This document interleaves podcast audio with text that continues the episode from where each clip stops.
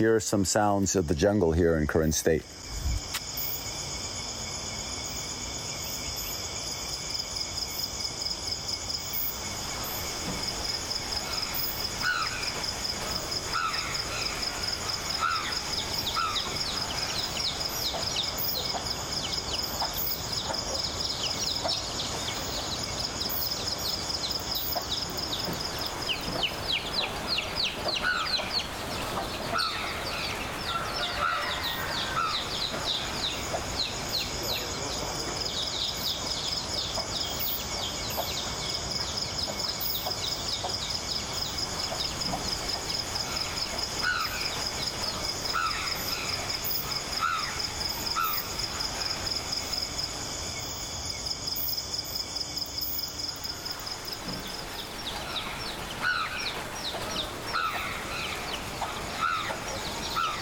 I'm really excited to bring you the upcoming interview with a very special guest.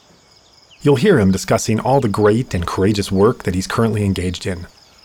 And if you feel inspired to help him continue these efforts, please consider making a donation earmarked for his projects. Or feel free to give a general donation that will support the wider movement in Myanmar. Our ongoing support is so helpful and appreciated by the Burmese people during these dark days. Simply go to insightmyanmar.org slash donation to contribute today.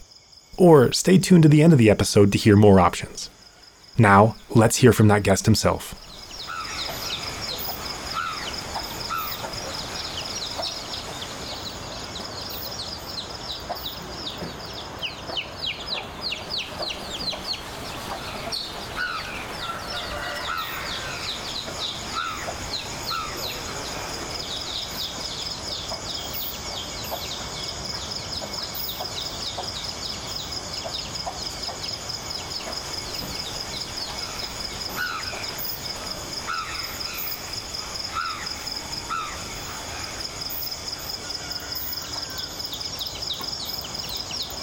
Those are sounds of insects, small bird, and a stream in the back. This is Suzanne Eubank, and I'm going to be reading uh, Those Brilliant Eyes, which I wrote on a mission in Burma where I am at right now. Those brilliant eyes, they shine so bright, while smiling or in a gunfight. They show the pain of lost terrain they fought so desperately for. A land they owned for years unknown was stripped and ripped from their hands. And yet those eyes still see the light of freedom yet untold. They fight for lives of gone and yet to come. Those brilliant eyes reveal the wisdom earned from years in battle, though his heart was never turned. Those eyes shine bright and full of light, with a slight glimpse of charm still known will hold his grandchild just for a while and tell him stories of old.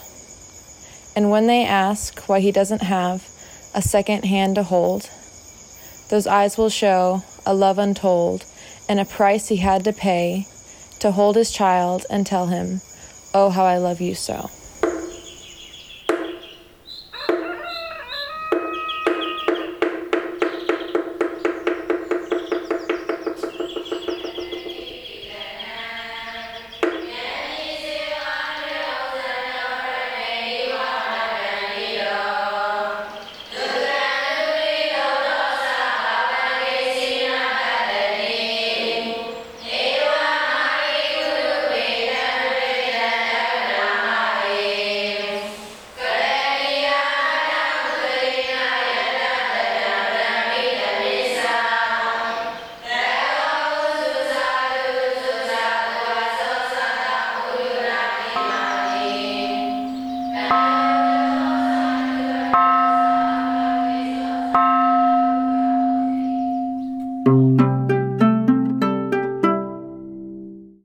Okay, I'm very pleased today to be speaking with Doh Say. Uh, Doh Say, welcome to joining us on Insight Myanmar podcast. Yes, thank you. Yeah, so can you tell me where we're talking to you from? Where are you located now? Uh, in, in the uh, Papun district, in northern Karen State. Yes, and I should I should say, please don't answer any question that exposes you to any risk. So, uh, if you if you are not able to answer a question in detail, that's fine. Just only answer as far as you're safe. Okay. So, can you tell me a bit, uh, as far as you're comfortable and as it's safe? Can you tell me a bit about the camp that you're located and what's happening there? Uh, camp uh, here, we are about uh, in March. There was an airstrike on the place called Day Bu Noh. So our camp is not so far from Day Bu Noh, like two hours walking. So we are from not to the north from Day Bu Noh. Right. And uh, can you tell us a bit about your camp? What uh, what are you doing at the camp? What are the activities there? Uh, here the, we train many the ethnic people from different groups. Karenni, uh, Karen, Shan, Lahu, Po. So we call them the, they want to be to be able to do something for their country, for their organizations. So every year from this uh, training camp, so many the the the different ethnic armed groups and their their team members uh, here to be trained. So first we tell them about uh, God and love, uh, because this is very important for all of us. This is what the Free Burma, Free, Free Burma Ranger believe. Because without God, without love, we we get lost. We may be able to do many things, but without love, there are many many problems. Just like now, what is happening in Burma, many now leaders in Burma now they are very skillful, but because of the problem we are facing, because they don't have love for the people. So when the young people they come here, so we tell them to love God and love each other and to forgive each other. So we told them we we are comprised of uh, soul, soul and body. So we need to also strengthen their soul and at the same time also make their body strong so they can do uh, in, in, they can do things when they go back to their respective area. Right. So is it mainly uh, Christian groups and Christian participants that are coming that you're training? Oh no no no man! Most of them are non-believers. So yeah, there are as well as some are also Christians. So they are non-believers.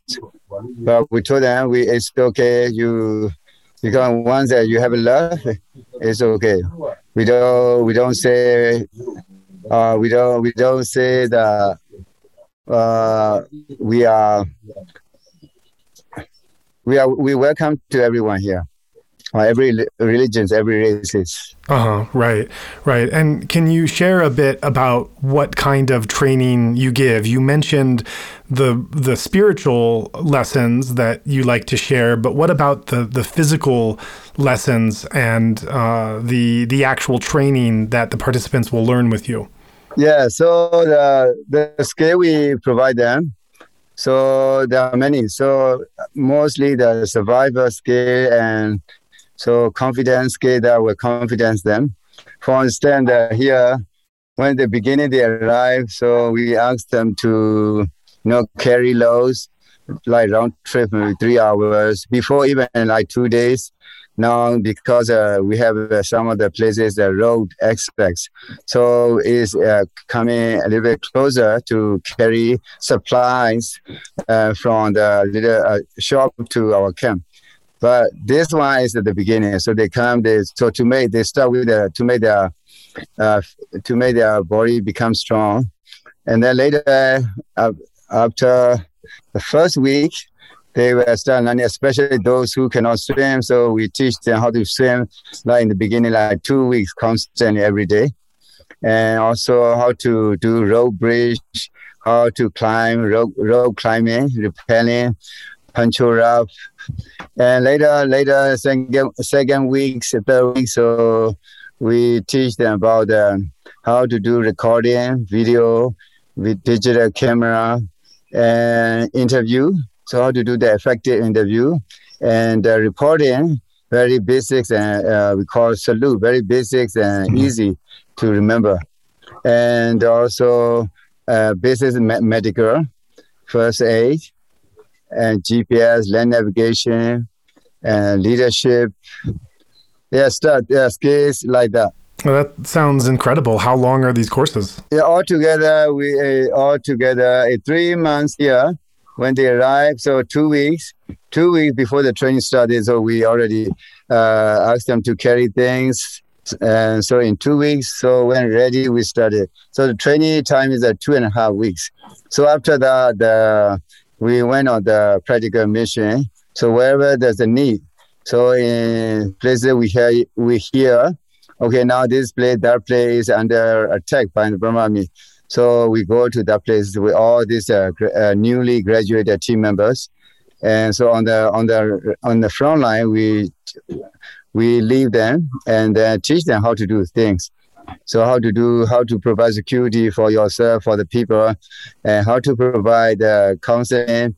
So especially the good life club because many people are uh, living in uh, fear but when you are there, we are there. We are organizing the program called Good Life Club. This is for mainly for the kids program, but it's also uh, apply for anyone, parents who come. So uh, we maybe it depends on what time, how much time we have.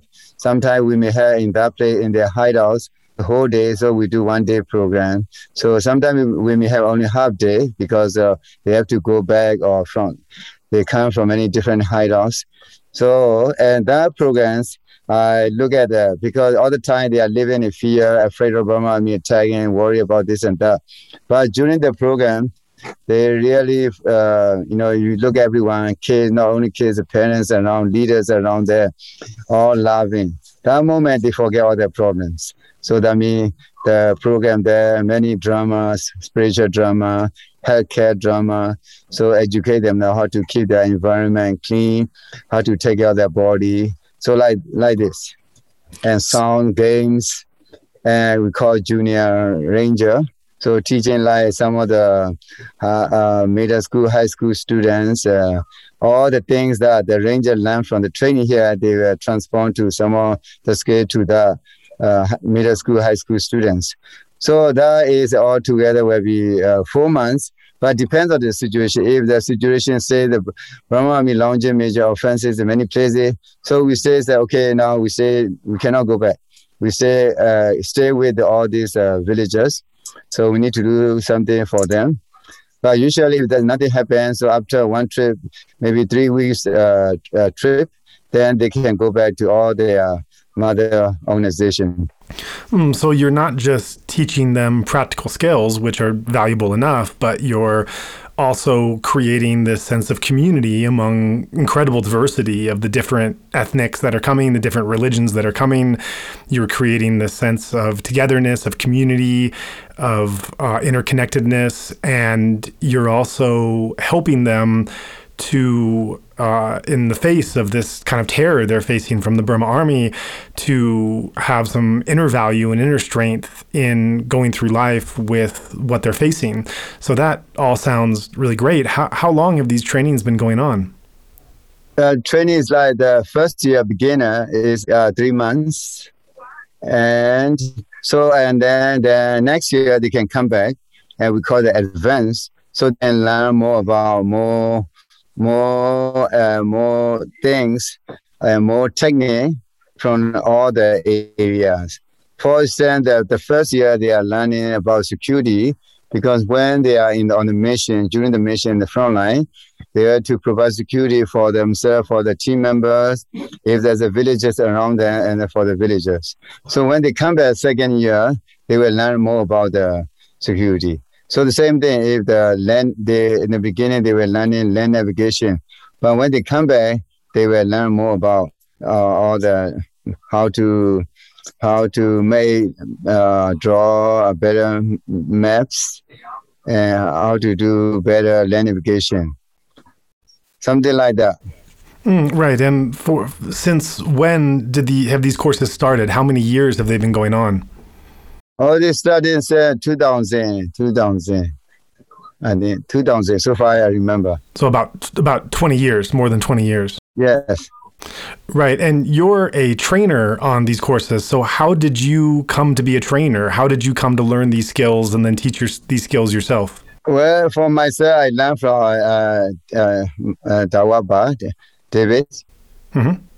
So uh, many instructors also they learn from him. So in the beginning, only a few instructors. So we all learn from him. And uh, as he, he teaching, I mainly help uh, interpret. So at the same time, though, I, I learn. So before he organizes a, group, a small group training for the uh, uh, instructors, and then later, so all the, these a few in, instructors can help him teach. This in the beginning, uh, we study like that in 2000. Mm, right, right. So you've you've learned from David Eubanks of the Free Burma Rangers you're referring to. Uh, can you tell us a bit about where you met him and how your relationship goes back with David? Uh, I met him in '97, Oh, the first first time. So Mhm. that time I was not I was not free Burma Ranger yet. Uh, I was uh, working with uh, uh, another political a group. So that, that time I met him. So since that, every year I I have more contact with him, and later I have uh, I go with him on a mission like once a year. So I began to know him better, and so also as I go with him on on the trip, I learn many good things from him. Uh, especially he increased my the spiritual strength a lot. Before I was kind of like I call myself a traditional Christian. I was Christian. My parents were Christian, but I just this all because my parents were Christian. I thought I'm Christian. So when we were young, we we were in the, we went to Sunday school. So our teachers said, "Okay, now you are that age. You are 12. You are 15. You should be baptized." So we just did. But this only we did. But I don't really know God and Jesus very well, and until for many years. So when I first time met in '97, and that time, so we started working. We he used to drive to the refugee camps for many many times. So I I was with him as he driving. So he was telling about about Jesus, and he's telling about his his faith, things like that. And also plus he bringing many also his friends who also the same thing, sharing many uh, good, uh, f- very strong faith. So then I oh they say, who are you?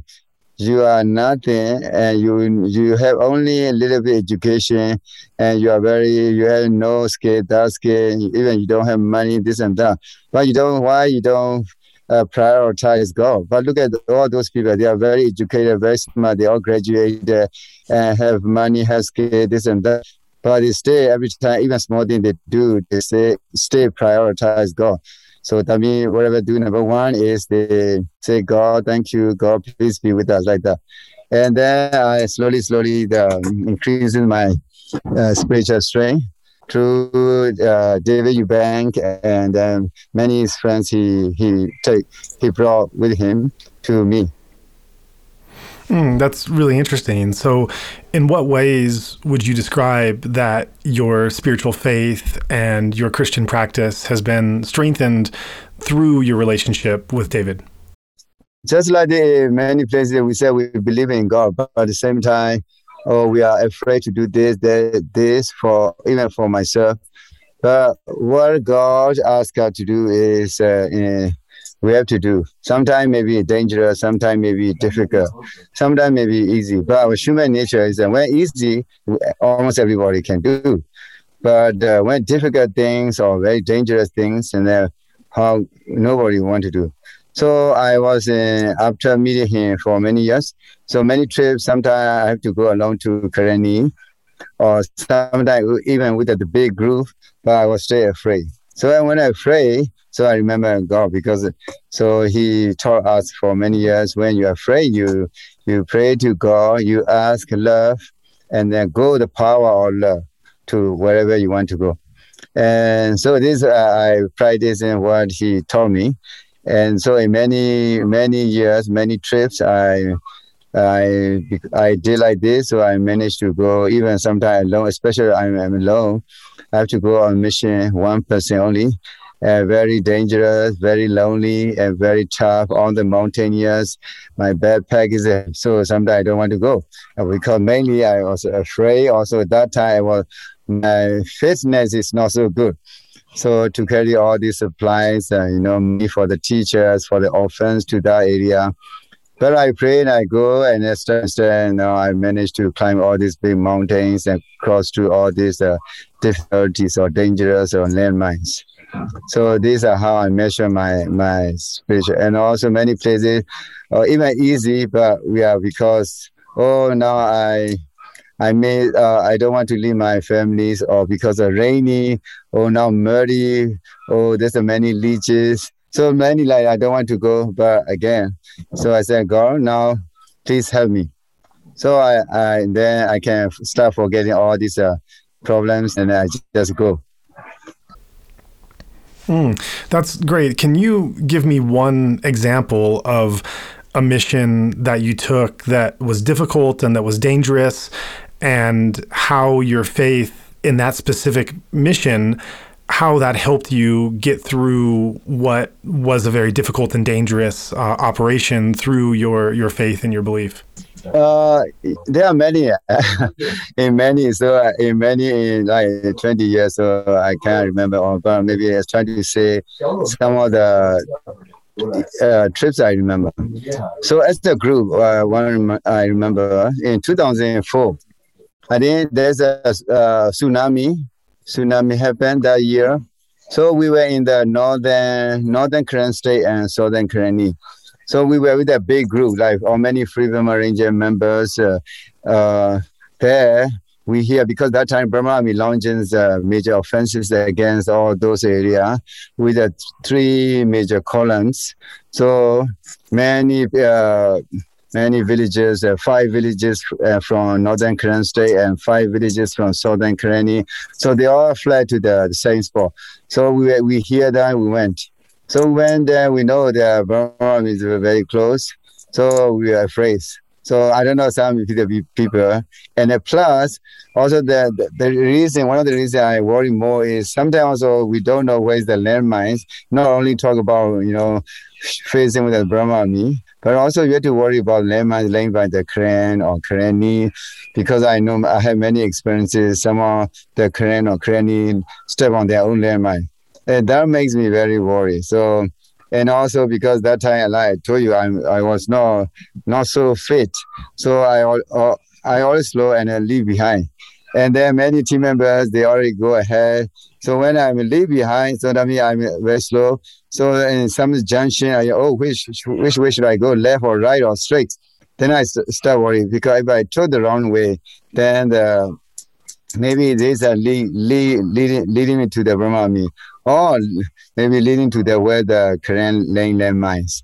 For things like that, so very angry, very worried, very afraid. And nighttime, you know, the sometimes so very close, so cannot sleep very well. So because afraid.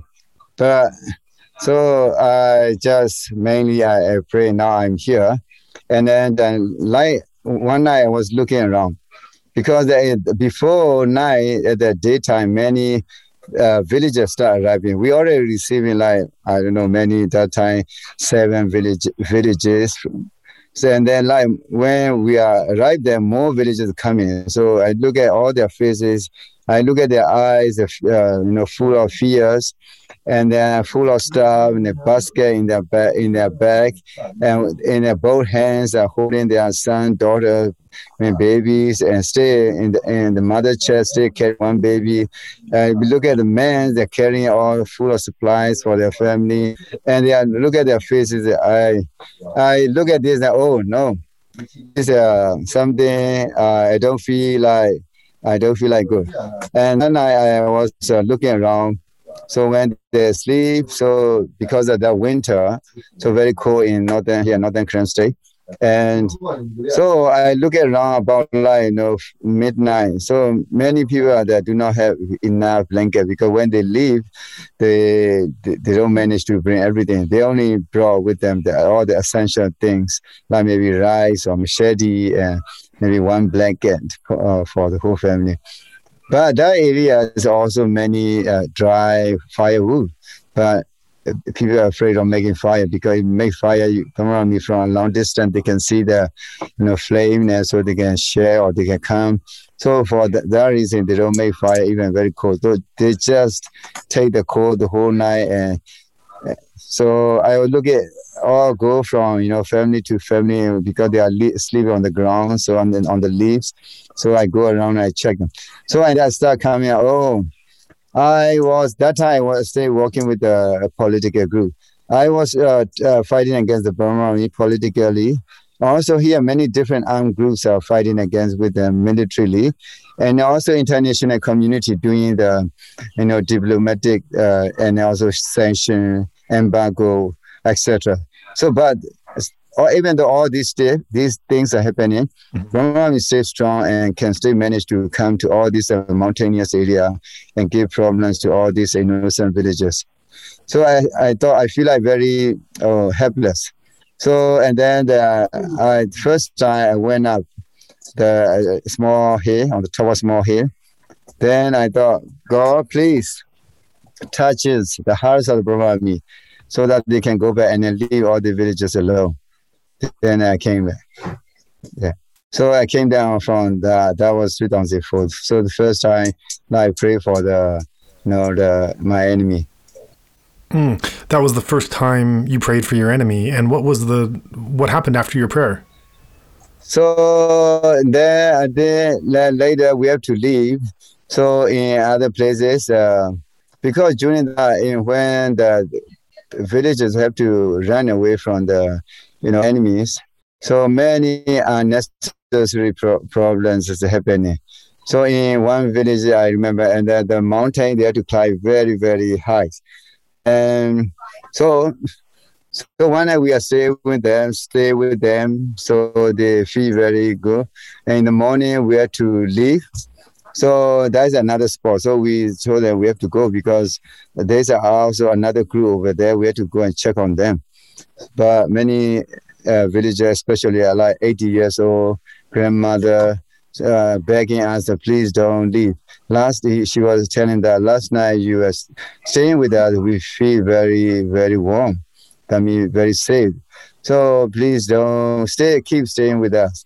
You don't need to worry about food. You will eat the food we will eat. So we will provide you food. They told us like that. She told us like that. So, but we told them, we no, sorry, we still have to go to another place.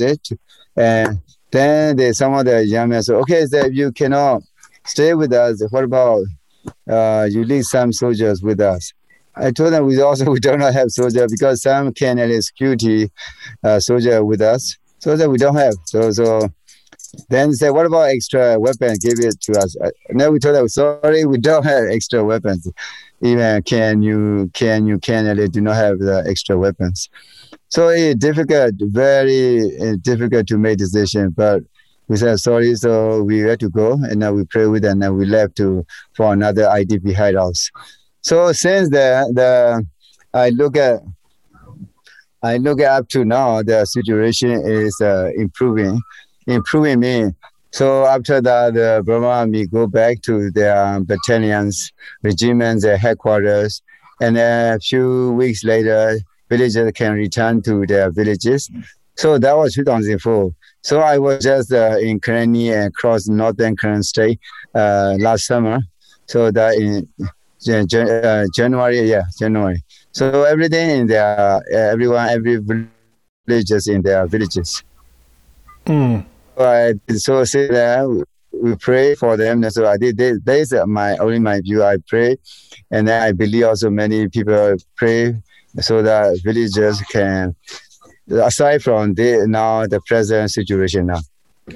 I see. So this is an example of the power of prayer and you're talking about the first time that you actually prayed for your enemies and you prayed for your enemies not to cause harm and that you you also mentioned that part of your faith is a faith and a belief in love and sharing the the power of love and, and filling yourself with love and sharing that with those in the community. And yet you're living in a region where the Burmese military is causing unspeakable, terrible evil and harm among all the peoples and communities that you're living with. And so, how has the challenge been for you to maintain that faith, maintain that belief in love, that belief in prayer and forgiveness, in spite of the evils that you're directly facing and encountering? Uh, I, for me, I just need to pray for every day. Also, I ask my leader, my friends, my family to pray for, even including my son. I ask them to pray for me because uh, we can also now we are very good. Maybe in five minutes we can also very bad. So that is uh, I I now I start afraid of the afraid more than afraid of me.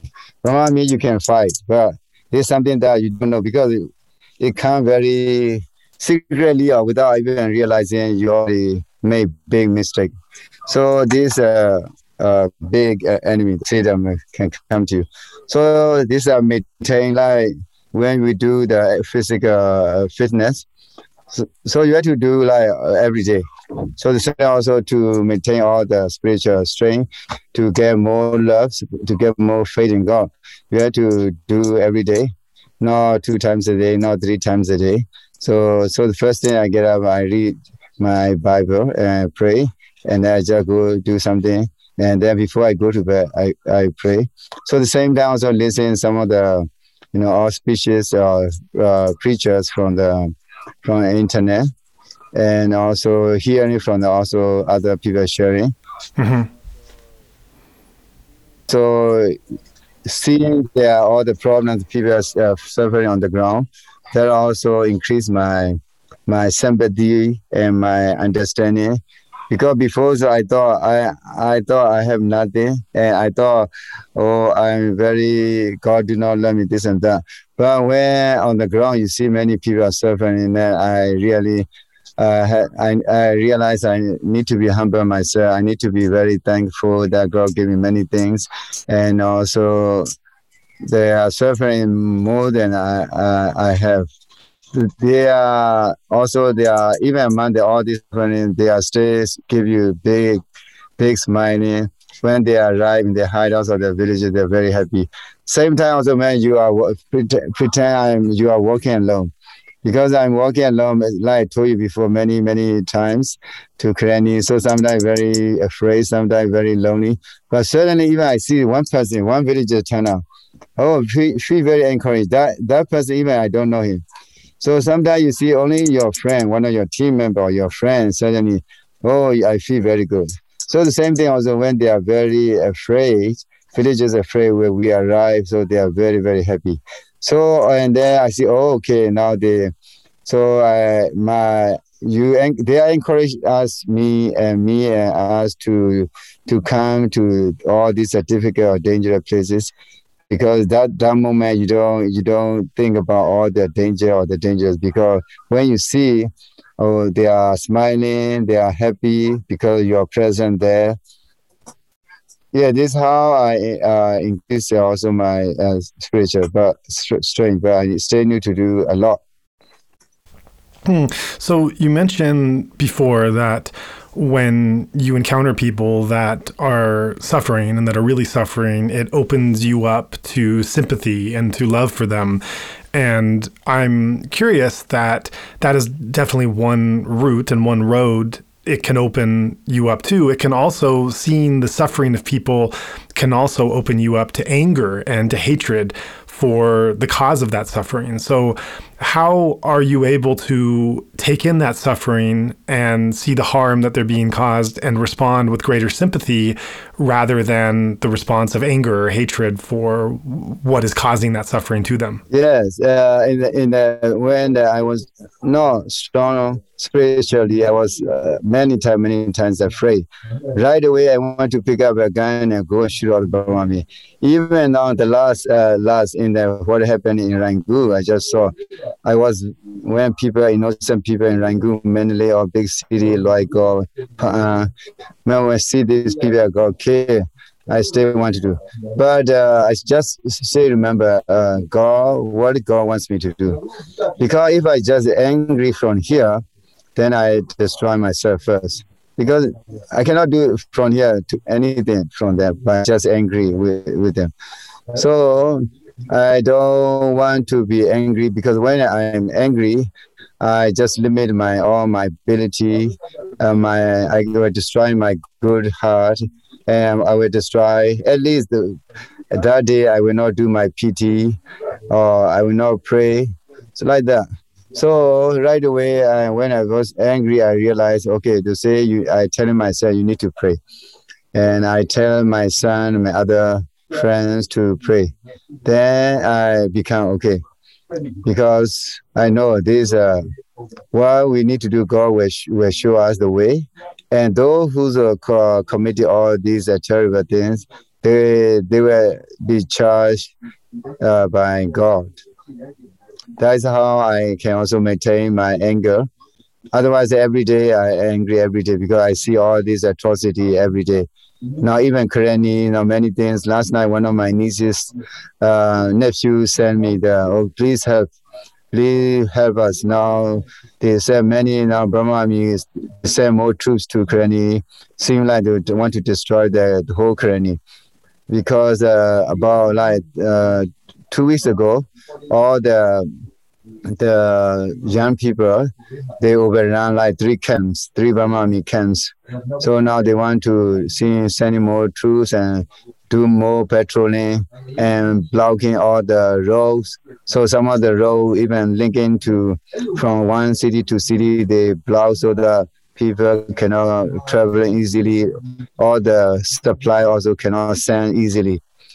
So they, these are also, you know, when you are, if you don't control yourself very well, and then you become angry easily. Mm, But since I hold it, God is first. So also the same thing I teach all the here, the ranger, whoever here come here say, I want to give you a present. This is my present. You cannot see, you cannot feel, but that will help you. Not only this life, but also uh, going to your uh, uh, eternal life, eternal life. And so the more you use, the more you, uh, you you have, because usually things you can touch, you can see will not last long. So that is the first. Whatever you do, small thing, even you drink a cup of coffee, say God, thank you, or should I drink this coffee or not? So you say, and then you say thank you. Secondly, God gave you ear, so that you have to listen to God. So what God is telling you today, what to do, where to where to go. So third is your eyes. So you you look. So you see something good, you learn. You see something uh, not fake, uh, not then you try to fix. And your heart for is uh, mean you are learning things here. You have to pay attention. So when you do, uh, whatever you do, you are studying in the classroom or outside, or you are doing a mission. You you are really to have interest interest in that that mission. So five is uh, you have to use your brain when you need to. So I I stay with them. This my kind of my formulas. Mm, right, that's beautiful, and you. It sounds like part of that is just recognizing that anger is a toxic emotion. That hatred is something that takes you away from from faith and goodness and love, and to try to not fall into that in spite of the hardships and the atrocities that you're facing. And you mentioned how this greater sense of faith and spiritual strength it came from your relationship with david eubanks and, and what you've learned from him uh, you referenced that when you grew up it was in a tra- more of a traditional conventional christian upbringing. So i'm wondering if we could go back to your early years and if you can describe a bit about where you come from what your family like what your family life was like what your life in the village was and learn a little bit about uh, your upbringing in your your your early years. Yes, I, my parents were uh, Christian. My aunts, uncle, all the cousin, relatives are uh, Christian. So uh, I just uh, grew up. So my I was born in a small small town. So my parents will send me. See, they sent me when I was young. Send me away to stay with my parents or my aunts.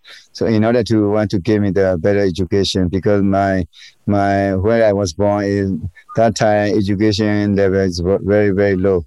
So uh, they so my parents sent me away. So in order to give me a better education, since that I grew up, so uh, to make it short, so I, I was I don't know maybe middle school student. So one of the the one of the I don't know t- uh, Sunday school teachers or one of the teachers told me you have to pray for your enemy. And at that time, even I don't understand very well. I said, no, I cannot pray. He said, how, how come? He said, because I cannot even pray for myself. How can I pray for my enemy? So the conversation just stopped there since there. Then I, uh, when there was a ADA happening, so all the school, everything closed down in 1988. And there was, uh, so I came back to my uh, hometown, came back to my where, where I stayed there for one and a half years, and then like 2001, beginning of January, I, I, I, I thought because I, I'm not so good with my parents, so I thought maybe I look at the reason why. So I thought money is the main reason. If I have a lot, lot of money, then I can stay with my parents, uh, maybe happily, happily. Because every time I'm not close to my parents, because uh, since I was here, I stay away. I stay with my aunts, uncles. So the every time I saw every time I go come back to my village, I saw my parents. And I was shy to talk to them, or when they come to visit me in the city, so I also shy to t- talk to them. I was hiding them like that. So later I grew up, I started uh, uh, thinking why I was doing my parents like that. Then I thought maybe money the main reason. So if I have money, so maybe I saw this problem. Then uh, uh, thought, I thought maybe I went to the in the north, Chen State. That time, Jewish is very very popular. So I thought I, uh, I was going to there. But on the middle, I left uh, before I left my hometown. I wrote uh, a letter and I gave to one of my close friends. I said, give that letter to my parents only after I left that village because I worry if they receive the letter first before I leave, then they will stop me. So they will not let me go away. Then so I left, and then the by one one small town we got stopped. Then they said, "Oh, we cannot keep going because of the Burma army blocking all the roads." And they were saying that now the situation is not good. A lot of fight happening, so we cannot go. So we had to truck on the on the passenger trucks. We had to wait one day, two days, almost a week. That become very boring. So we just in the and the place uh, by the big river, Sandu River. So one day, one of my son of friends told me, "Okay, you want to go down, go down there. There's a boat going down there, a place called uh, Tita. So Tita means uh, a junction, a junction where a small river come to that big uh, river. Then okay, so instead of waiting here, I should go there. So I jump on, on into the boat and I came down. So since there, my original plan is that I want to go to like, Chin State in the north to dig jade. But I believe later I review my life that God turned my compass to the north because when the river is flowing to the uh, the south, so I come to the south.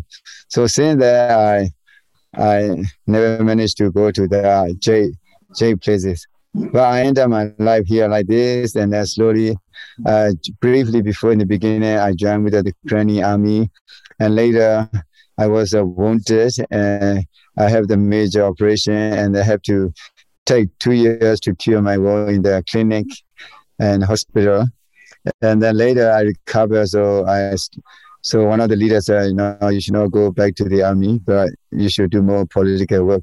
So they sent me to the um, political uh, foreign affairs for the Karenni National Progressive Party, where I, I worked for 10 years. So altogether, my time with the KNPP and the army for 15 years. So yeah, yeah. So up to now, I say that time I still you know, uh, did not know God, but when I was in the uh, clinic, so every day I was lying on bed so I was very, uh, very, uh, my injury was very big. So I uh, almost cannot do anything, just, you know, lying on bed, eat and sleep, this all.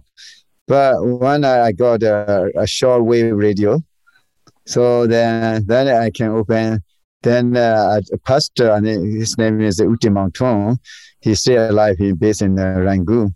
So from Manila, he broadcasting about, uh, about God So I started learning a little bit about uh, golf from through listening to shortwave radio. Great. So thanks for sharing that. So you you come from a Karenni background, and you mentioned the schooling, the um, political side that you uh, you joined uh, in terms of the cause, and you reference also some of the the operations that you did. So a number of the listeners to our show, we have a number of foreigners who are outside of Myanmar. We also have a number of Burmese, of Bamar, that are both outside of the country as well as Bamar that listen inside the country. But many of those have never really spent time in the ethnic regions and haven't been in the villages or the regions where you've lived and where you've gone. And we've been seeing in the past few months, especially from these Bamar, that many are coming to be more sympathetic and understanding and sensitive to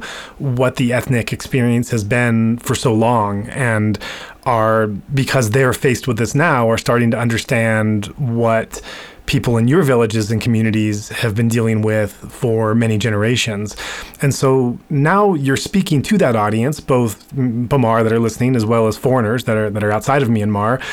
And I wonder if you can share a bit about uh, to that audience, if there's a way you can describe what is life like there, what what um, what is the feeling, what is the um, what what is the community like living under that terror, living under what the Burmese army, the Tatmadaw, is doing, is capable of doing, what they've done, uh, the atrocities that that are happening, that have happened uh, how can you, for someone who's never been to these places and never experienced or felt or seen what you have, how can you transmit and describe what your experience is for those who haven't been there so that they could better understand what what it's like to live in those communities and what it's been like for so many years? Yes, uh, living in places like that. So even whether in the city or in the jungles, so so I more know about the uh, lives in the in the mountain areas because I've been to many places in many years. So whenever the Burma comes, even they come, they don't arrive the villages. Yes, uh, so they already hear the Army heading to their villages. So all the villages, uh, villagers already start preparing and uh, leaving for fighting, packing, and all their families. So uh, so uh, to hideout areas. So some of the places are also Burma very uh, close to their uh, villages. So they don't come, they don't need to come, they just from their camp, they're sharing. Sharing, so all my shares, uh, even our, our, my hometown is, uh, say under only the a big Burma Army camp. Every time they hear gunshot, the Burma Army just from the mountain, they share 60 millimeters. So in our hometown, we had to dig many, many uh, many many holes since we were young. I remember that one. So up to now, all every houses have the holes because many Burmese shares the land in the villages. So one time, one of my cousin uh, uh, house was hit, and then one of the house pole it was got destroyed. So that night, one of my friends was sleeping at that right on that corner. But that night, for some reason, he moved to uh, another house. So and then nighttime there was fighting broke uh, broke on. So like there's they hear a gunshot. So whenever they hear gunshot, is uh, they don't know, they don't say is a Karenni soldier or whoever. So they just from because their main camps are on the hilltop, so our villages and the border on the, the mountain. So from the uh, hilltop, they just send many mortars to the into the village. So something like that. And many people also got killed in study colonies when I was uh, young. I still remember one family just just killed beside their their house by the shells. So the now there are many people now in the city now they are now they are suffering because they are start doing many many atrocities as you see.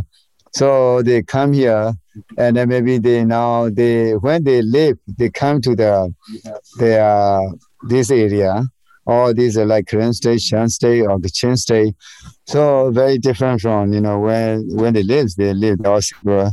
So and then every time, even now they the places they arrive, say it's not safe, yeah, because say uh, Burma camps are everywhere.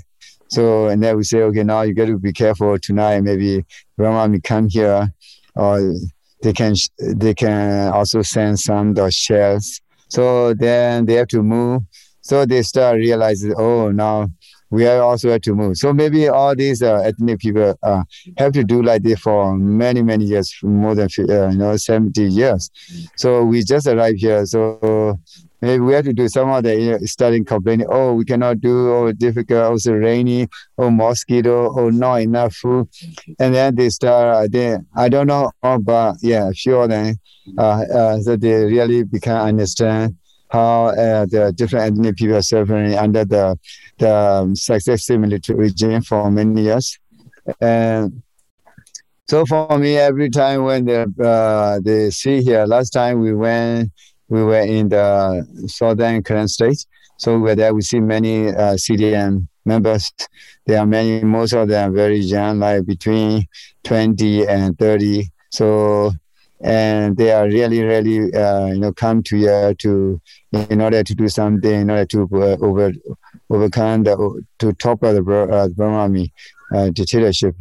And I when I look at them, I can know some of them they are very uh, innocent. And before, I don't know if I met them like I don't know, uh, 20 years ago, I may not have that feeling because that time I still have the uh, hatred against all the Burmese because all I know is that the Burmese are very, very bad. They are doing all the bad things to the all the different ethnic groups here and there.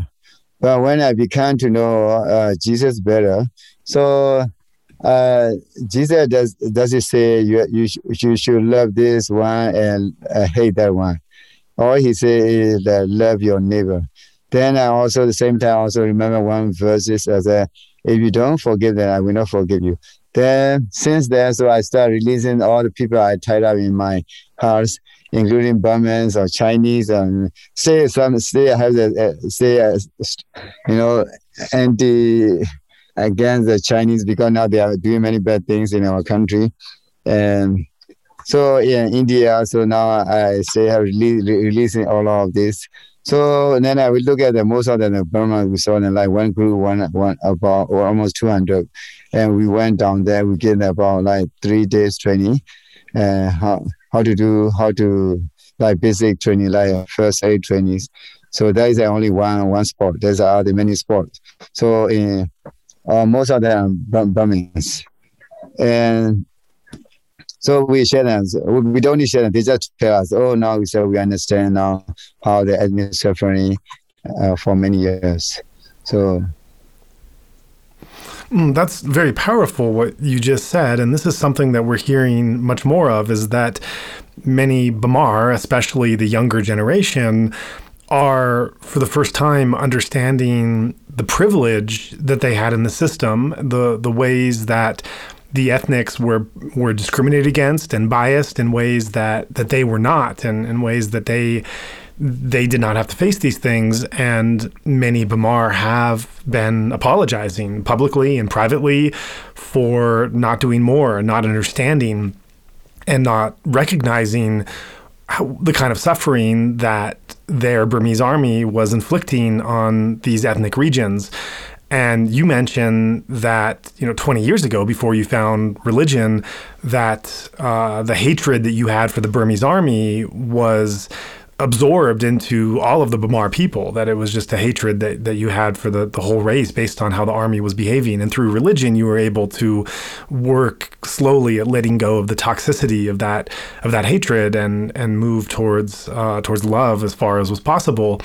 But what I'm wondering now is that you've actually been training young Bamar activists and as you mentioned, some of those have said to you that they're sorry that they didn't realize the suffering that their army was inflicting on you. And so you're you're getting this apology, you're getting this recognition, something that I imagine you you must have never heard in your life. So how has it felt for you to hear from these young Burmese these these apologies and this recognition of what you've been going through and what your people have been going through for so many years?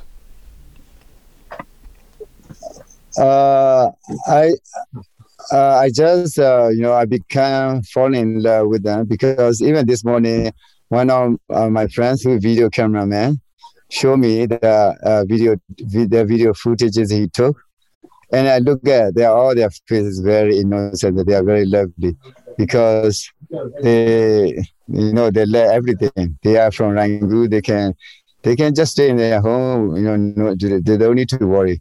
But when they come here, the first thing they all everything is very even you know food situation, you know living situation, everything is very very very bad. But they stay happy, sing songs, and all enjoying the all the skill we are giving them. So that moment I don't have any any lines or any boundaries.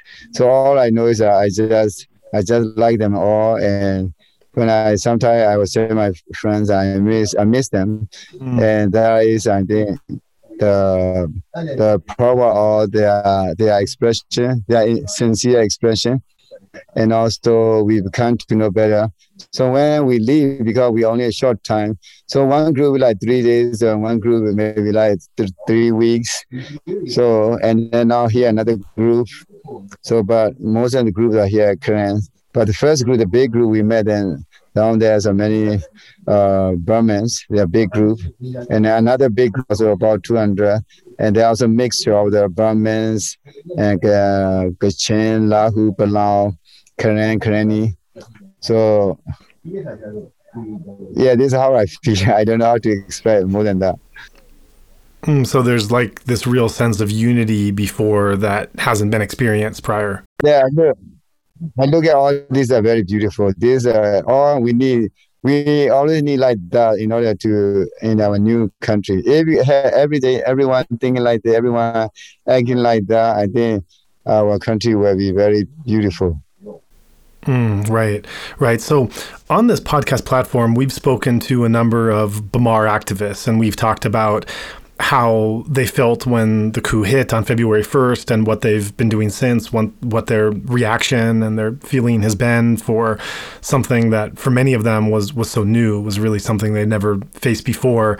And going through that, you, on the other hand, and your community, you've been doing this kind of work and having you you've been facing off with this enemy committing these atrocities and not allowing your people in your community to rest for you know 60 years, not not able to be safe in their own homes. We're hearing from so many Burmese now that they're they're not safe in their own homes, and it's it's the first time they've ever felt that. And there's there's this terror and this instability from knowing that you you're never safe, and and yet you and your community, you have faced that lack of safety for pretty much all your lives.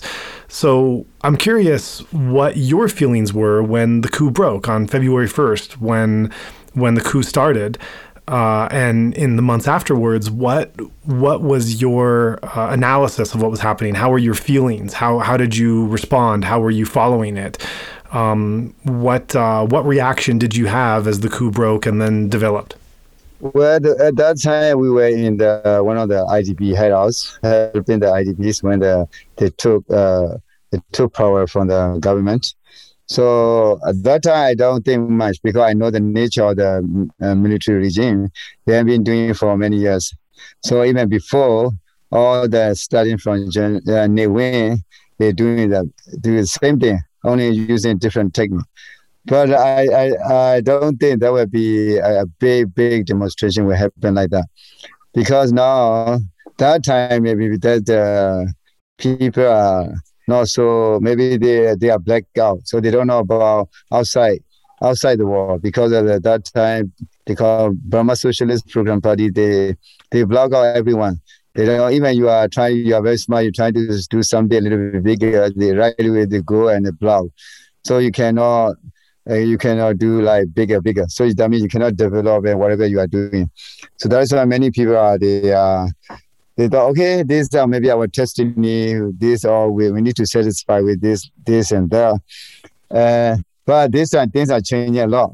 So that time, uh, also in uh, when they t- took the power, so I don't, I I did think that there would be a big, big group uh, like the people would do uprising like that. But now I think that because people are suffering and this is young generation that they, they have become more educated and also they are more also access to the international community. So like they have internet internet access uh, more available than before. So and they learn more things. And also, this been many years, even before some of them were not born yet when the uh, Burma Socialist Program Party was ruling the country. But they hear from their parents, and I'm sure. And so that now, step by step, step and now they themselves suffering. So that that is why studying all the young people start exploding. And also, one more thing for sure is the you know the the evil things cannot cannot go long T- today or tomorrow they will happen so because the same day the truth also can never be hidden because one time i was telling the here ranger during the after we uh, we teach them so we do the uh, kind of small uh, text uh, small test so we say okay during the test you have only one meal to eat, no other things. So when, when they come here, so I was in a swimming spot, so they have to come and they have to swim. So they swim. So when they swim, because many of them are also afraid of water. So when they're afraid, they don't they don't think of anything. And then they, as soon as we, you know we kind of pressure to jump into the water, the water, and then suddenly many things are flow floating in the water. You like you know birdie or, or snakes or all these are floating. So then I, anyway, they don't even realize because really focus are not to draw in the water. They don't even see all these uh, things are floating in the water. Then I thought, you see, you never hide the truth. So the same thing in Burma, they've been doing bad things for many years, and then God will not allow them to do. And now I, I believe God let all touching all the people, and so to stand up against this, uh, the military the successive military regimes. Hmm. So, what do you think it will take to win? Yeah, so the people will win because uh, the people are the first. They, I don't know all that they believe in God, but for sure, God also right, righteousness. So God will stand uh, with them against the military dictatorship.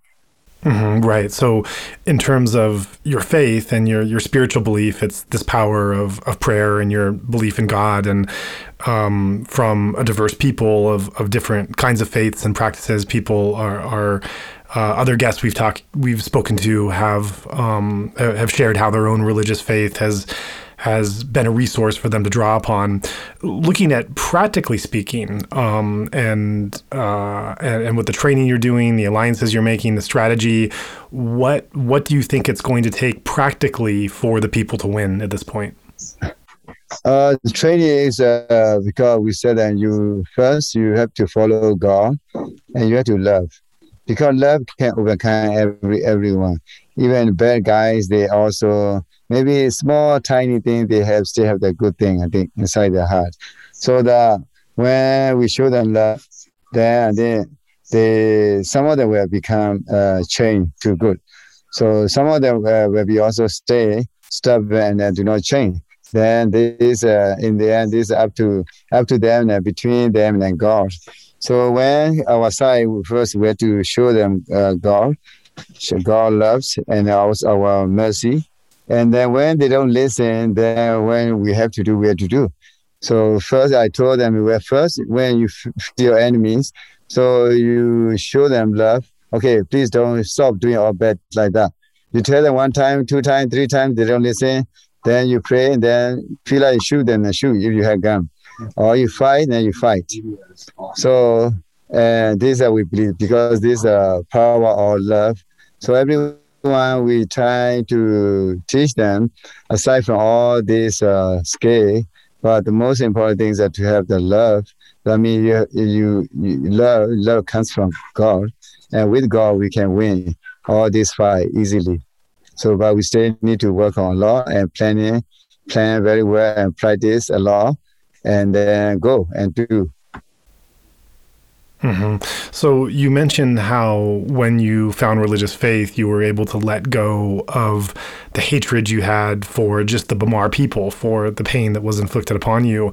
But there's definitely a difference between the Bamar people and the Bamar military and the actual soldiers, the Burmese people, um, the, the, the Burmese military that are physically causing harm to your community. So I'm going to ask you a hard question how has it been to try to develop love for actual members of the Burmese military, for actual individuals who are causing harm to those very communities that you're in touch with? Yeah, there are several ways you can right away. You can also do many many ways. So through one of the uh, ways, uh, so sometimes we, we see the Burmese uh, defectors who come to the the here the different ethnic groups. So you can that one way. Other way also you can show them on the through the the internet. You can say that okay, we forgive you. You stop doing all this, did, did this. Also, too many people would go back so they can they can also tell their friends from friends. They can also tell uh, maybe one of their relatives or sons or daughters. So I because we are human, so I think we are our heart cannot be hard. Our heart cannot be hard for a long time. Sometimes maybe we, we are, our heart is very very hard like rock. But one day when especially when when we are very weak, that moment our heart is becomes so uh, you know stop see one day you are very very strong but today you are sick. So you cannot do the thing you usually do. Today you your face is very different from yesterday. So the Burma is the same thing. Now they are facing many casualties inside. And their wives their wives their sons daughters also crying a lot because they their fathers their sons their you know the brothers are being killed in the many different ethnic areas. So uh, so the same time also we need to also send a message to those, okay, just tell your husband or your your sons or your uh, brothers to stop doing all these things and you will be forgiving. But difficult because talking about forgiveness here also difficult because especially those who are especially their relatives or sister brothers or mother got killed. But these are one of the way to, to have the uh, long lasting the uh, solution uh, for our country. Hmm, so, do you actually have communication or a relationship with your enemy? Do you actually engage in discussions with members of the Tatmadaw? Uh, not directly like that, but uh, through the you know the messenger or you, you can write like that. To mm. mainly not through the messenger because they also many of members also they are they are propaganda groups they also doing many wrong information. So you can also tell them, even you know when they bad, do bad things, you don't do bad things, but you can also uh, send to them. So if send many, maybe maybe a few of them or one of them can can listen. And have you had have you had that experience before? Have you had the experience of talking to an active duty Burmese soldier and trying to convince him to not engage in battle about the power of love, about the power of unity and forgiveness? And have you been able to have success with those kind of conversations with even a single soldier? Uh, no, no, not like, like that. Only before the like defectors, only uh, defectors but no, that time I was not talking very detailed like that. So, but tell them, okay, now we are all together. You, you come here, you join with us, so we are happy. But I said, don't go back, don't go back to the army again. So you can stay here, or you can, or you can go wherever you want, but don't go back to the army. So have defectors come to your camp? Yeah, one one guy I kind uh is a little bit I don't know ten years ago. uh, Senator, I think his name was. Yeah, he was. He said he was in the Burma Army and he do many bad things. So uh, I don't know how he escaped from the Burma Army, and then later he was sent uh, to here because he went. He came to we call K three area, K3 and the K3 leaders. So send him to here our uh, ranger training camp. So then he got baptized here. So now he later we told them, okay, these are the problems. Yeah, now he realized he was doing many bad things. Then we told them about uh, Jesus, and uh, said, okay, don't go back, don't go back to the army. You, you, if you don't want to stay here, you, you can go other places, but not back to the army. There are like some people like like that, but some of the long time, not recently. So, Hmm. uh, long time ago. So this guy also maybe like ten years ago, and some other guys uh, also yeah, long time ago, fifteen years ago. So when we just uh, use the opportunity or the telling them, okay, this uh, this is uh, the Burma is uh, very bad, you know. Now you you don't uh, we don't need to tell you. You already telling us because they were ex- explaining even how they were treated by their own officer. For instance, uh, they said okay, their salary was at that time maybe ten thousand kyat. So they never receive fully. So every every money they receive, let's say maybe half of their salary. And all they were told is, okay, you need to you need to pay for this fee, that fee, that fee, many fees. So end up with that they only receive half of the sal- salary. So this is one of the few things, a small thing that even among the, the army, they were all officers abused them. And so later on, they cannot take all this. They decided to run away from the army and come back, come to Karen or Karenni or Shan uh, army. Mm, mm, right. So you referenced that recently you've started to make contact with many young Burmese who have fled their life in the cities and come to some of your camps for training.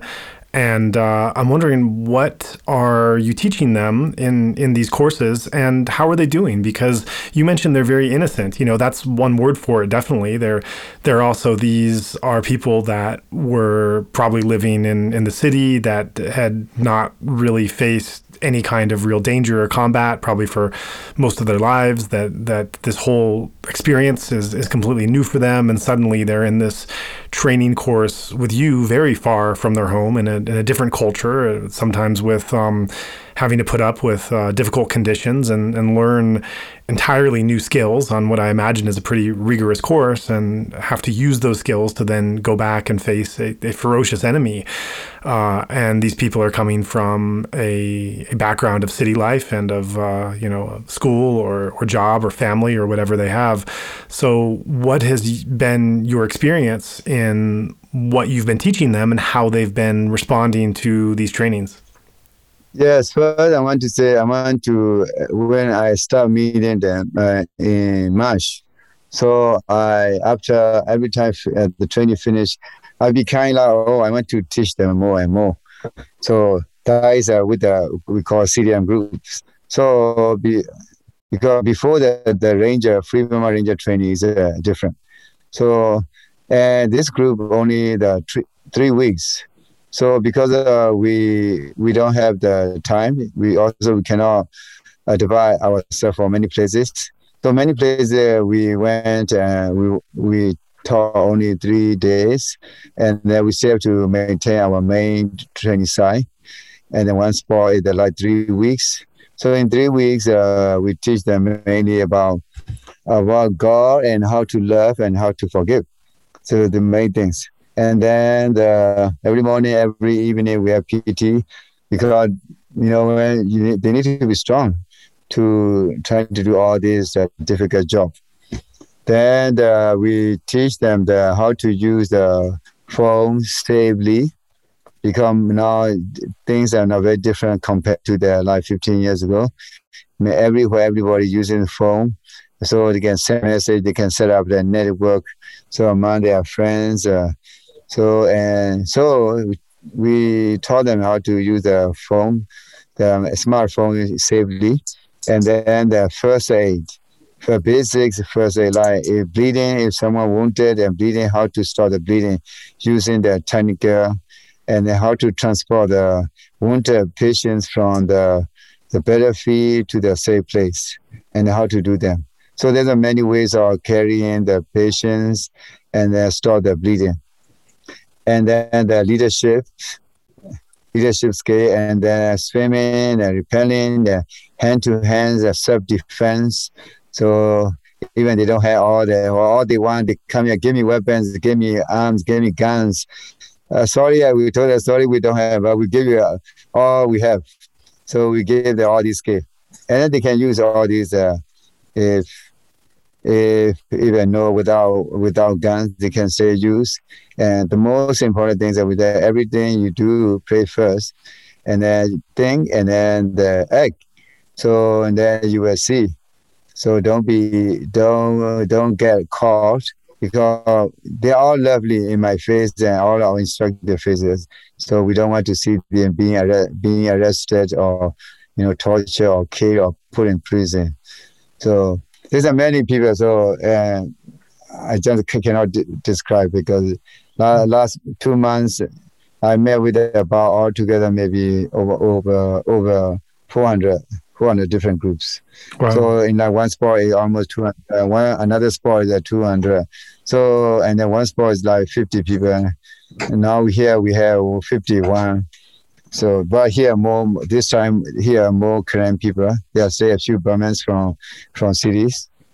All right. So it's my understanding that you're going to be taking off on a mission soon. And before you go, we're so lucky to have Dave Eubank sitting by you and having heard this interview. And it's, it's just been so lovely to hear all that you've been sharing. And uh, regarding the question that I asked about some of the defectors that have been coming from the, the Burmese army into your camps, he indicated that he had some stories that he wanted to share with us. So, Dave, thanks so much for joining us here at the end of the interview, and uh, please go ahead with some of the these uh, these anecdotes you were going to tell. Hey, thank you so much, and thank you, dear listeners. This is Dave Eubank of the Free Burma Rangers, and you've been listening to Doh Say. That means Big Silver and he raised my kids, our kids, our three kids since they're very small, has risked his life numerous times to protect them in every kind of situation active war, all the way down to being drugged by horses, whatever it took. He broke his hand and his fingers trying to disengage my son's leg as he was being drugged as a four year old under a horse on a middle of a mission. An amazing guy and helps my wife run the kids programs. So you were asking him about uh, Burmese soldiers, and we don't have that many, but we've treated a few Burmese soldiers in the front line once they were wounded and captured. And I remembered once on a mission in Pa'an district where two DKBA, that was the Democratic Karen Buddhist Army, these are proxies of the Burma Army, were setting up, trying to spy on us as we moved in a column, and we caught them. And they were terrified. They thought they could be executed by the KNLA. I said, Don't be afraid. Come with us, and you'll see what we do. And we brought them along and we said, you know, if you try to escape, you're going to be dead. If you don't try to escape, we'll treat you fine. Because if you escape, you're going to tell the Burma army where you are and we're going to get slaughtered. So they went along with us. And I asked the KNLA, I said, untie them. I think, think they're going to run. I, I'll take responsibility. And they walked with me for three days. And at the first day, they got to watch a kids program. And then we did dentistry in the jungle. And they said, we have need of fillings. Can you do that? And one of my team members is a dentist and he drilled and filled there in the jungle. And they smiled and they said, Can we stay with you? So for the next three days, they stayed with us. And then we released them once we turned away from that area and started climbing over the next mountain range. And I thought, what are they going to tell the Burma Army? That they're helping people? I'm not worried. Well, the Burma Army came after us because they probably told them where we were at. But I knew they didn't hate us and we got away easily. And I remember in this camp, Doh Say talked about Sane too who was a Burmese soldier who admitted to atrocities, killing a pregnant woman once, he said. And he said, I dared not tell anyone here that. Finally, though, listening to words about God's love and his forgiveness, I just couldn't hold it in my heart and I confessed it, and the people here didn't kill me. Now I want to be a follower of Jesus because I feel his love and forgiveness. So we baptized him right here. And you should see the smile on this guy's face, different person. And before that, or actually not almost the same time, but back in Thailand, this was in Burma, those two stories. But back in Thailand once, I was with a KNU, Karen National Union, and we're having a meeting. I didn't know they were in the middle of another secret meeting, and we were at a, a place on the border that I'd accidentally gone to because I'm close to the KNU. And I know the place, but I didn't plan to go that day. And right when I was there, I see this delegation walking in, and they're Burmese soldiers, Burmans. I was like, wow. And it was a secret meeting I'd stumbled into, like Mr. Bean. And there was General Aung Min. And I looked at him and he looked at me. I was wearing my Free Burma Ranger t shirt. And he goes, David you Eubank, Free Burma Rangers. He said in English. I said, General Aung Min. And I said, you know, if we'd met each other 24 hours ago in the jungle, maybe we'd both be dead. But look, we've met and God has given us a new chance. And my kids were with me. He goes, Oh, I've heard of your children who grew up in the jungle. And he said, I want to meet your wife who, who educated them. And she was right there. And we had a, he said, maybe one day you can come to Rangoon. And I said, we'd love that. And he said, would you dare to train Burmese soldier teams? I said, yeah, we'll train anybody to help people and get the news out for love. But if you attack the ethnics or anyone, we'll stand with the people that are under attack. So I, I have to consider that too. And but we're we're not on the ethnic side against the Burman side. We're on the side of love and truth. And I love what Alexander Solzhenitsyn said. He said the line of good and evil is not between peoples, nations, tribes, races. It's between, it's in the middle of every human heart. And also, he went on to say something I believe is true. In the mo- most vile, evil person's a shred of love, a shred of hope. They love maybe their mom, their dog, something. There's always a shred of hope and possibility. In the most wonderful person, there's a shred of evil and certainly potential evil. So none of us are perfect. We're all together. And we have to choose, in my opinion, to be part of God's kingdom of love and light or part of Satan's kingdom of evil. You got the two choices, good or evil. When you choose good, doesn't mean you're always good. I remember one Karen leader told me, a, a journalist was asking him, What about the Free Burma Rangers? What do you think of them? And the Karen leader said, When they follow God, they're good. When they don't, they're bad. And I would say that's true of me. So back to General Aung Min. So we're talking about this back and forth. And I said, General Aung Min, can we pray? He said, Sure. And he's a Buddhist. I'm a Christian. And I held his hand and, and I began to pray.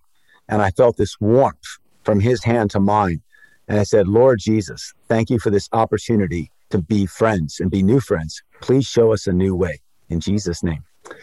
And he smiled and I smiled and we hugged each other. I took a photo with him and my family and and he's a friend to this day. I still communicate with him.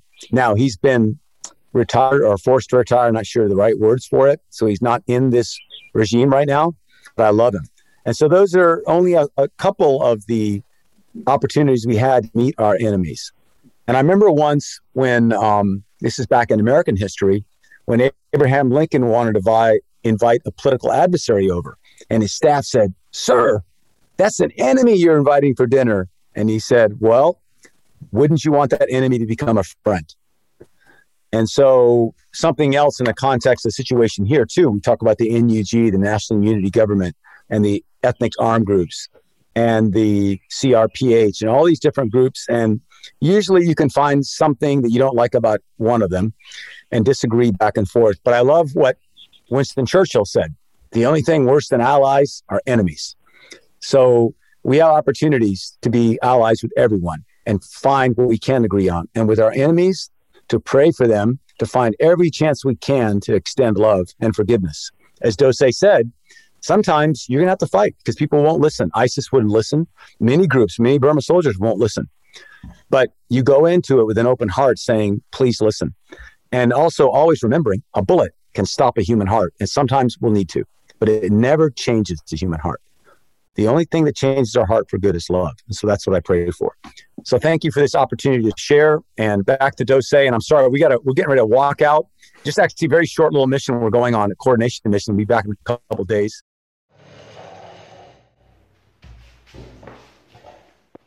So Doh Say, thank you so much for joining us and, and your perspective and your experience here has just been so valuable to share to our listener base. We uh, this interview will be listened to, as I mentioned before, by many Bamar in the country as well as by many foreigners around the world. And so before we close, I just want to ask you if there's anything else you want to use this platform for, if there's any other message that you want to get out about your opinion, your perspective, your background to be able to share to our audience base? Yes. Uh, I want to say based on my belief and also seeing from many, many, many people uh, they believe. So first try to have uh, God because now our country or in all the around the world there's many problems because first because uh, many leaders do not have uh, God when you not have God you don't have love because in our country in many leaders they prioritize God and then they have love and then uh, our country will become very uh, beautiful the same thing not only uh, Burma many many countries around the world. So these are very important. If we do, we have this, uh, God, love, and uh, forgive each other, and then we will be all set. That's beautiful. Thank you for sharing. And I know we're, wrapping up this this interview. You're just literally minutes away from stepping back into the jungle for a mission of, of a few days, and we're we're we're just we're we're talking right until the very end of when your mission is starting. Can you can you tell us anything about what you're doing, not to expose any any kind of risk or or share anything that that shouldn't be shared, but uh, in any general terms, can can you share what you're going to be doing the next few days? Uh, after here, this training, we were told uh, all these uh, uh, trainees uh, to the front line, like to do the practical job, practical mission. I see. Well, thank you. Well, I understand you have to get going now, so thank you so much for your time, and please be safe. Thank you. Thank you very much for the interview, and God bless you. Our friend come from the places he brought very uh, two big pieces of the 100 millimeter, 20, 120 millimeter shells. So this village under shelter because in the area there's a Burma army camps around the area. So every time uh, they hear something, they uh, they share. So even before at least shooting with the, their rifles, now this is the first time I heard they share with the big, uh, the big shell, 100 120 millimeters. So we bring all these uh, the students to that area, and then they will do the program for the kids and as well as all the parents and villagers around there. So after that, then one week, maybe two two programs there. Then after that, they can go back to their their original respective area. That will take like walking maybe two more days from that area.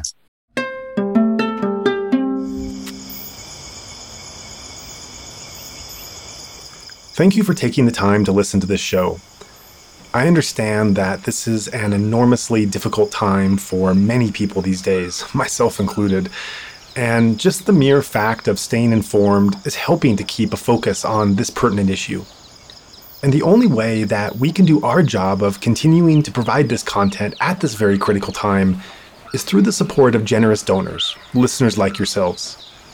So, if you found this episode of value and would like to see more shows like this on the current crisis, please consider making a donation to support our efforts.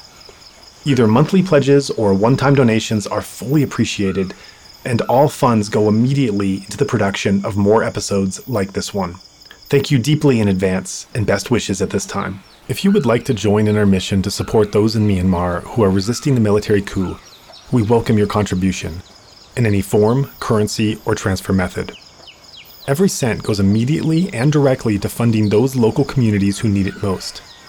Donations go to support such causes as the Civil Disobedience Movement, CDM, families of deceased victims, and the purchasing of protective equipment and medical supplies. Or if you prefer, you can earmark your donation to go directly to the guest you just heard on today's show. In order to facilitate this donation work, we have registered a new nonprofit called Better Burma for this express purpose. Any donation you give on our Insight Myanmar website is now directed to this fund.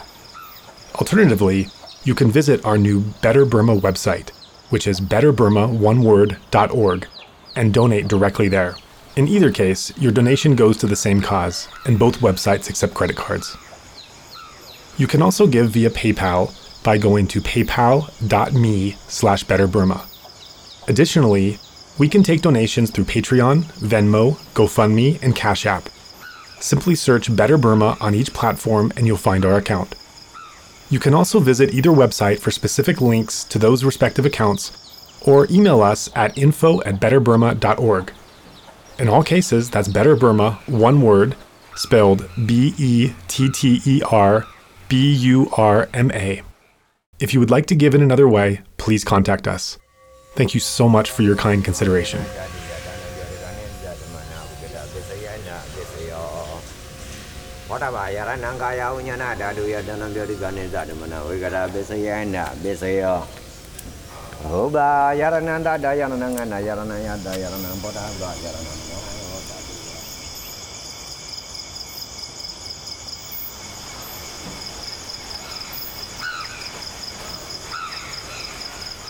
You've been listening to the Insight Myanmar podcast. We'd appreciate it very much if you could rate, review, and or share this podcast. Every little bit of feedback helps. You can also subscribe to the Insight Myanmar podcast on Apple Podcasts, Spotify, Stitcher, or wherever else you get your podcasts to make sure you don't miss any of our upcoming episodes. If you can't find our feed on your podcast player, please just let us know and we'll ensure it can be offered there in the future. Also, make sure to check out our website for a list of our complete episodes, including additional text, videos, and other information available at insightmyanmar.org. And I also invite you to take a look at our new nonprofit organization at betterburma.org. There was certainly a lot to talk about in this episode, and we'd like to encourage listeners to keep the discussion going. Make a post, request specific questions, and join in on discussions currently going on on the Insight Myanmar podcast Facebook group. You're also most welcome to follow our Facebook, Instagram, and Twitter accounts by the same name. If you're not on social media, feel free to message us directly at info at insightmyanmar.org. Or if you'd like to start up a discussion group on another platform, let us know and we can share that forum here. Finally, we're open to suggestions about guests or topics for future episodes. So if you have someone or something in mind, please do be in touch. We would like to take this time to thank everyone who made this podcast possible. Currently, our team consists of two sound engineers, Mike Bink and Martin Combs. There's, of course, Zach Hessler, content collaborator and part time co host. Ken Pransky helps with editing, and a special Mongolian volunteer who is asked to remain anonymous does our social media templates. In light of the ongoing crisis in Myanmar, a number of volunteers have stepped in to lend a hand as well and so we'd like to take this time to appreciate their effort in our time of need. And we're always on the lookout for more volunteers during this critical time, so if you'd like to contribute, definitely let us know. We'd also like to thank everyone who has assisted us in arranging for the guests we've interviewed so far. And of course, we send a big thank you to the guests themselves for agreeing to come on and share such personal, powerful stories. Finally, we're immensely grateful for the donors who made this entire thing possible. We want to remind our listeners that the opinions expressed by our guests are their own and don't necessarily reflect the host or other podcast contributors. Please also note that as we are mainly a volunteer team, we do not have the capacity to fact check our guest interviews. By virtue of being invited on our show, there's a trust that they will be truthful and not misrepresent themselves or others. If you have any concerns about the statements made on this or other shows, please contact us. This recording is the exclusive right of Insight Myanmar podcast and may not be used without the expressed written permission of the podcast owner, which includes video, audio, written transcripts, or excerpts of any episodes. Also, not meant to be used for commercial purposes. On the other hand, we're very open to collaboration. So if you have a particular idea in mind for sharing any of our podcasts or podcast related information, please feel free to contact us with your proposal. If you would like to support our mission, we welcome your contribution. During this time of crisis, all donations now go towards supporting the protest movement in Myanmar through our new nonprofit, Better Burma. You may give by searching Better Burma on PayPal, Venmo, Cash App, GoFundMe, and Patreon, as well as via credit card at betterburma.org/donation. You can also give right on our Insight Myanmar website, as all donations given there are directed towards the same fund. And with that, we're off to work on the next show, so see you next episode.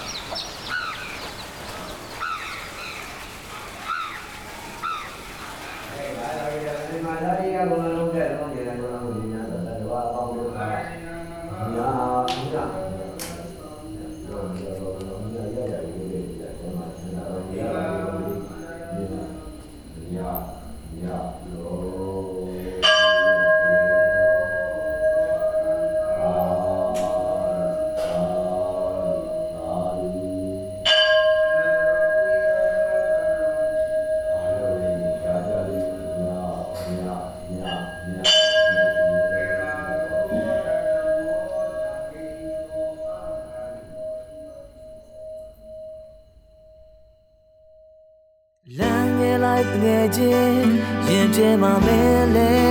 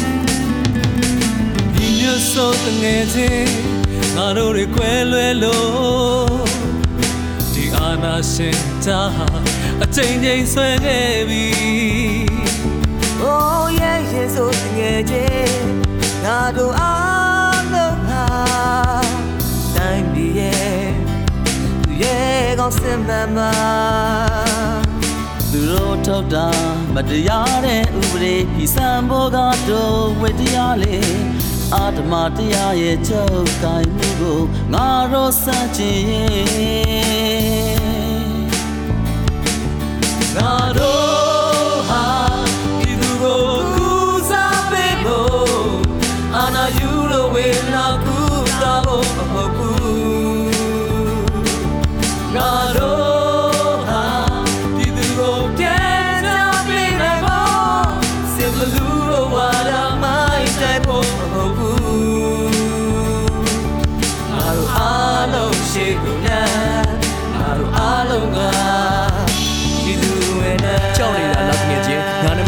ဘက်ကိုလိုက်ခဲ့လမ်းပြောင်းနေတာလားတငယ်ချင်းမှန်တဲ့အရက်ကိုဥတီလျှောက်ခဲ့ခုဒီတစ်ခေါက်လဲငါတို့တွေ့အေးသွားလို့လုံးအောင်ဖြစ်တွေ့ကြဆက်မ88ငါတို့နိုင်မှာ21အတန်လည်းမတိတ်လမ်းလည်းမလိတ်လက်သီးစပင်းကအန်လည်းချိတ်မင်းစုံမင်းညပရင်တက်ဖြစ်ရင်ပိုကနေဆိုတော့ကမှန်နဲ့စိတ်ကြည်စဲနေမိကိုငွေတွေနဲ့နှစိုးတွေဝိုင်းပြီးရက်နေလဲဒီຫນွေဥတော်လန်ရေးပါပေးရပြအန်ကိုချိန်နေစေဘယ်ချိန်ကြီးလဲ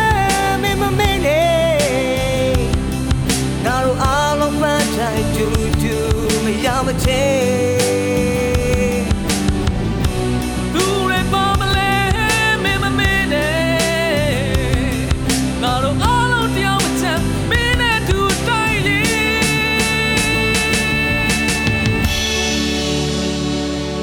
းငါတို့ဟာဒီသူရင်သွေးကိုတင်ချပေးဖို့အာနာယူလို့လို့ချအောင်တော့စေဖို့မဟုတ်ဘူး ငါတို့ဟာတိုင်းပြည်တည်ဆောက်ကြဖို့စစ်ဘလူးတို့ချုပ်တောင်ခိုင်နေအောင်လုပ်ဖို့မဟုတ်ဘူးငါတို့